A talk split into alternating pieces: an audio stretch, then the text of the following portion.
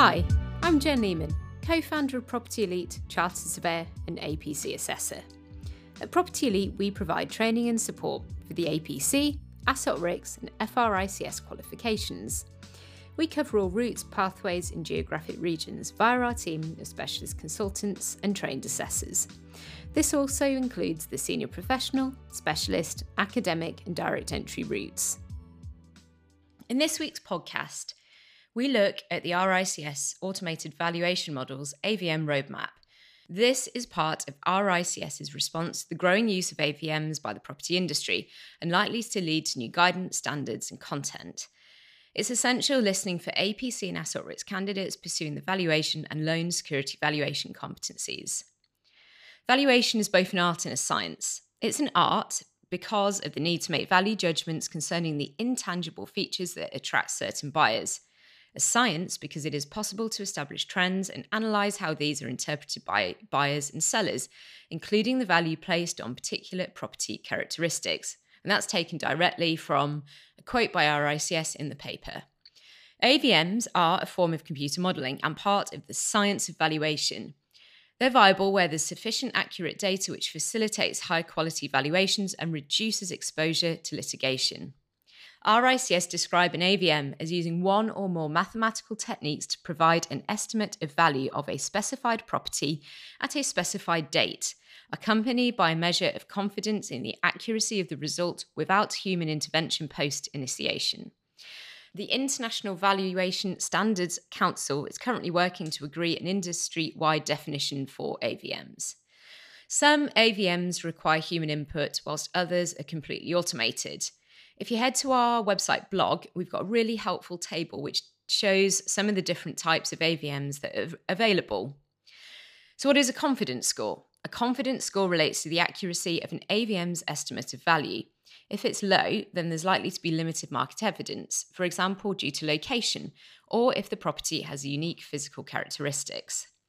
Confidence scores are usually based on two key metrics. So, number one, the relevance, quantity, and transaction dates for the comparable data used in the AVM. And secondly, the forecast standard deviation of the individual output, usually relative to a valuation carried out by a valuer or a transacted sale price. AVMs have many, many uses, and I'm going to run through some typical examples. So, for new mortgages or secured lending, at the outset to assess proposed figures and risk before instructing a physical valuation by a surveyor. Re-valuation or remortgage during the term to check how property values have changed. They're also used by lenders to assess arrears. They're also, again, used in secured lending valuation audits to cross check a physical valuation for a single case or range of properties. They're used for mass appraisal for local taxation purposes, as valuation estimates for individual capital taxation purposes and planning. They can be used to identify fraudulent activity, such as where valuations don't follow market trends. They're used by local authorities for portfolio valuations or the sale of a mortgage book in securitization. They can be used to estimate compensation payments, for example, for compulsory purchase. And then finally, two more, they can be used in cost benefit analyses for potential public expenditure, and they can be used by lender to calculate capital adequacy ratios for finance portfolios. So, AVMs can be beneficial for example, for lenders, they can support lower risk applications and be built into existing electronic processes. They can reflect statistical analysis or nuances that may not always be observed by valuers. They can be very efficient in terms of time, money, and resources. They can create a level of certainty, and they can remove the human element in relation to fraud risk. However, there are many challenges and limitations in using AVMs. So, the property is not physically inspected, so the assumption of average condition may be inaccurate, or the property may have unique physical characteristics. A reliable AVM requires a large amount of accurate market data, which is not always available. There is little consumer tra- transparency, particularly in the residential market, where consumers do not clearly understand the difference between a survey and evaluation. AVMs can still be subject to fraudulent activity, Low confidence scores can be the result of poor quality and limited quantity comparable data.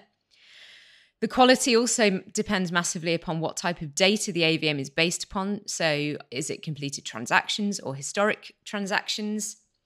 Also depends on the regularity of the source of the data being updated. And finally, an AVM simply can't explain the valuation process in the same way that a valuer can.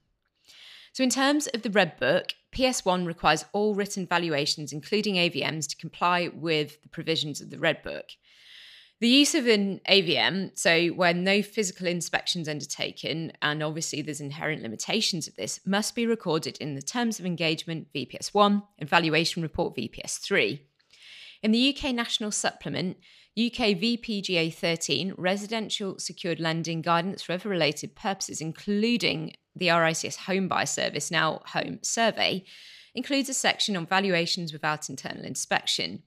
These are also known as desktop drive-by or pavement valuations or external appraisals, and they could be undertaken using an AVM. That's it for today's podcast. Remember, you can book in your free 15 minute consultation via our website. We can also provide feedback on your referral or prelim review report. If you head to our website, you can also access our other free support resources, including our ebook guides, podcast, videos, quizzes, blog, and CPD newsletter.